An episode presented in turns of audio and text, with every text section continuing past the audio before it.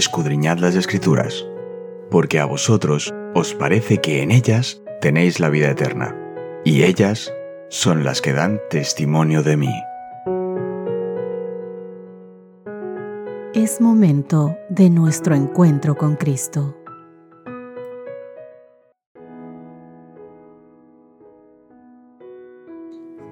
Hola, hola, ¿qué tal queridos amigos? Un feliz jueves para todos ustedes. Hoy es 29 de febrero y nuestro Señor quiere tener un encuentro maravilloso con nosotros a través del estudio de su sagrada palabra. Hoy te invito a que juntos podamos estudiar el título Sacerdote eterno según el orden de Melquisedec. Repasemos nuestro texto base, que yo sé que para estas alturas tú ya te lo tienes más que aprendido. Pero lo importante no es que te lo sepas de memoria, porque sabes que las cosas así tarde o temprano se olvidan. Lo importante es que lo razones, que lo guardes en tu corazón, que lo vivas, para que puedas recordarlo en los momentos de más necesidad en cualquier instante de tu vida. Salmo 118, verso 22 y 23. La piedra que desecharon los edificadores ha venido a ser la piedra angular obra del Señor es esto, es una maravilla a nuestros ojos. Hoy vamos a ver el Salmo 110, versos 4 al 7. Veamos a través del estudio de estos textos en qué sentido es único el sacerdocio de Cristo y qué gran esperanza podemos encontrar en el sacerdocio celestial de Cristo. Vamos a la Biblia. Juró Jehová y no se arrepentirá Tú eres sacerdote para siempre según el orden de Melquisedec. El Señor está a tu diestra, quebrantará a los reyes en el día de su ira, juzgará entre las naciones, las llenará de cadáveres, quebrantará las cabezas en muchas tierras. Del arroyo beberá en el camino, por lo cual levantará la cabeza. Sabéis, Dios dota al Mesías de una realeza eterna, como vemos en este salmo, en el 110 los versos 1 al 3, y además de un sacerdocio de rango superior y de un sacerdocio de rango superior, el orden de Melquisedec, versos 4 al 7. El Señor sella su palabra con una promesa solemne. Hebreos capítulo 6, verso 18. Para que por dos cosas inmutables en las cuales es imposible que Dios mienta, tengamos un fortísimo consuelo los que hemos acudido para asirnos de la esperanza puesta delante de nosotros. El juramento, querido amigo de Dios, de no cejar en su empeño de darnos un sacerdote perfecto, es una señal de su magnífica gracia. Los pecados y las rebeliones abiertas de la gente hacen que Dios abandone constantemente a su pueblo, pero el juramento de Dios es inmutable y además garantiza la gracia de Dios al revocar sus juicios sobre el pueblo arrepentido. Déjame leerte dos textos. Éxodo capítulo 32, verso 14. Entonces Jehová se arrepintió del mal que dijo que había de hacer a su pueblo. Y Salmo 106, verso 45. Y se acordaba de su pacto con ellos y se arrepentía conforme a la muchedumbre de sus misericordias el juramento divino introduce un elemento novedoso en el pacto davídico, al declarar que el Mesías Rey es también sacerdote. Salmo 110, verso 4. Los reyes de Israel, queridos amigos, nunca pudieron ejercer como sacerdotes levitas. Mira lo que dice Números capítulo 8, verso 19. Y yo he dado en don los levitas a Aarón y a sus hijos de entre los hijos de Israel para que ejerzan el ministerio de los hijos de Israel en el tabernáculo de reunión, y reconcilien a los hijos de Israel, para que no haya plaga en los hijos de Israel, al acercarse los hijos de Israel al santuario. Te invito también a que puedas leer Segunda de Crónicas, capítulo 26, versos 16 al 21. Cuando las escrituras mencionan a reyes o pueblos que ofrecen sacrificios, implica que ellos llevaban los sacrificios a los sacerdotes, quienes realmente los ofrecían. El Salmo 110 distingue al Mesías rey de los demás reyes y sacerdotes de Israel, porque el sacerdocio eterno de Cristo deriva de Melquisedec, quien era a la vez rey de Salem, en Jerusalén, sacerdote del Dios Altísimo. Léelo en Génesis capítulo 14, versos 18 al 20. El Antiguo Testamento nunca habla del rey David ni de ningún otro rey israelita como poseedores del sacerdocio según el orden de Melquisedec, excepto en el Salmo 110. Así que es evidente que este salmo habla del sacerdocio de Melquisedec.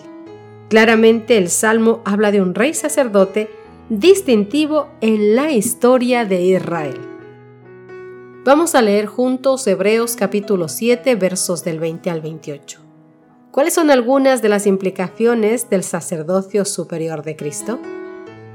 Y esto no fue hecho sin juramento, porque los otros ciertamente sin juramento fueron hechos sacerdotes. Pero éste, con el juramento del que le dijo, juró el Señor y no se arrepentirá. Tú eres sacerdote para siempre, según el orden de Melquisedec. Por tanto, Jesús es hecho fiador de un mejor pacto. Y los otros sacerdotes llegaron a ser muchos debido a que por la muerte no podían continuar. Mas este, por cuanto permanece para siempre, tiene un sacerdocio inmutable, por lo cual puede también salvar perpetuamente a los que por él se acercan a Dios, viviendo siempre para interceder por ellos.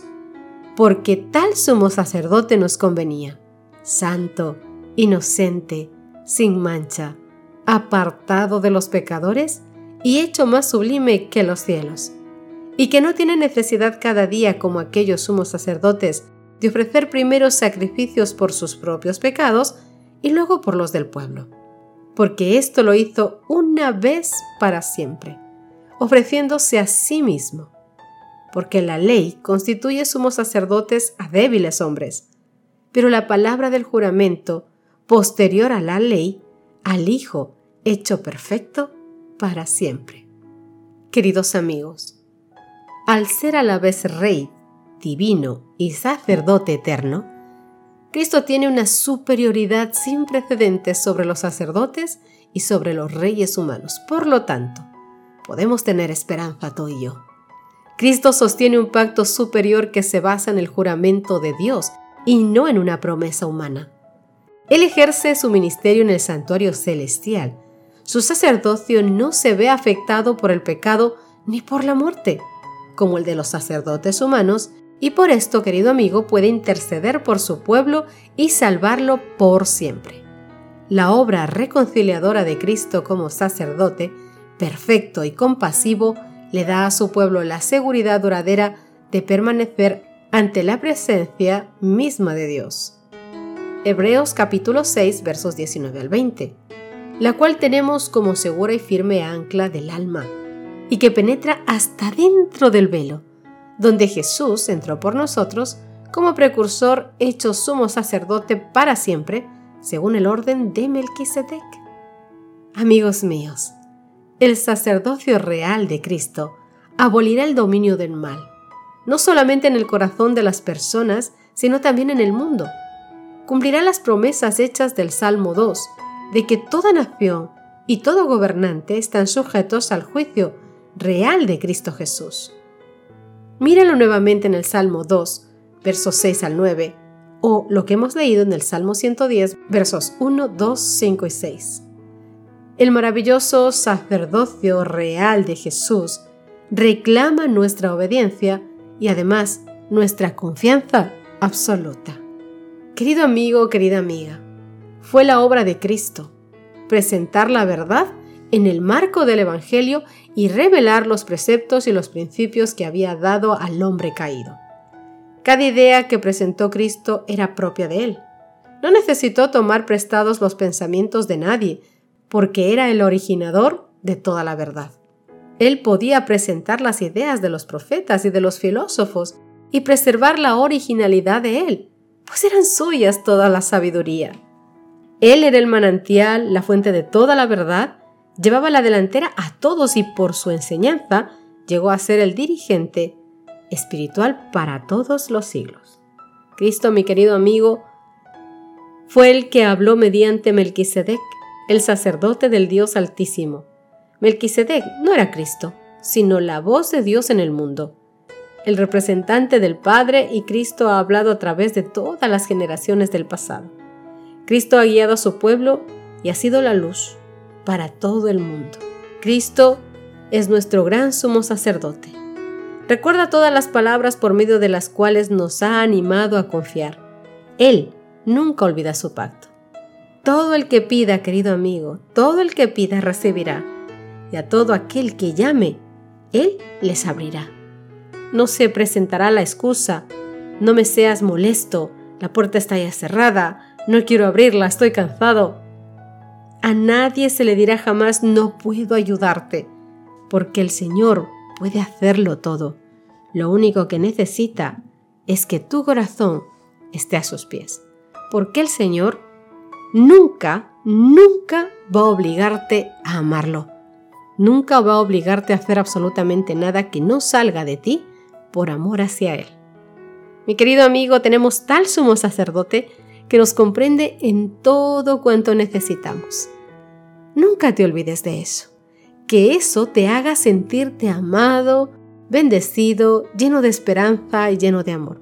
Tienes un papá que vio por ti y que ha pasado por todo para poder entenderte y comprenderte de todas las maneras y en cualquier circunstancia. Y además, que perdona todos tus pecados porque aparte de ser sacerdote, es nuestro rey, nuestro juez, nuestro señor, nuestro hermano, nuestro papá. Mi querido amigo, que Dios te bendiga infinitamente. No me quiero marchar sin antes unirnos, vosotros y yo, en oración para darle gracias al Señor por ser nuestro sacerdote y por ministrar por cada uno de nosotros todos los días. Oremos. Querido Señor que estás en los cielos, Papá Dios, te agradecemos inmensamente, Señor, por tu ministerio, porque tu amor sobrepasa cualquier entendimiento, porque, Señor mío, solo tú eres Dios y solo tú eres Rey. Tú nos viste, tú nos amaste, tú moriste por cada uno de nosotros. Papá Dios, perdona nuestros pecados y permítenos acercarnos a tu trono de gracia con infinita humildad, reconociendo nuestros pecados, nuestras faltas, Dios mío, y pidiéndote perdón. Ayúdanos a cada día amarte, a estar siempre apegadito a ti, a buscarte en todos los momentos, a que tú seas lo mejor, lo primero y lo principal en nuestras vidas. En tu nombre, Señor Jesús. Amén y amén. Dios te bendiga, mi querido amigo. Nos encontramos mañana. Gracias por acompañarnos. Te recordamos que nos encontramos en redes sociales. Estamos en Facebook, Twitter e Instagram como Ministerio Evangelike. También puedes visitar nuestro sitio web www.evangelike.com.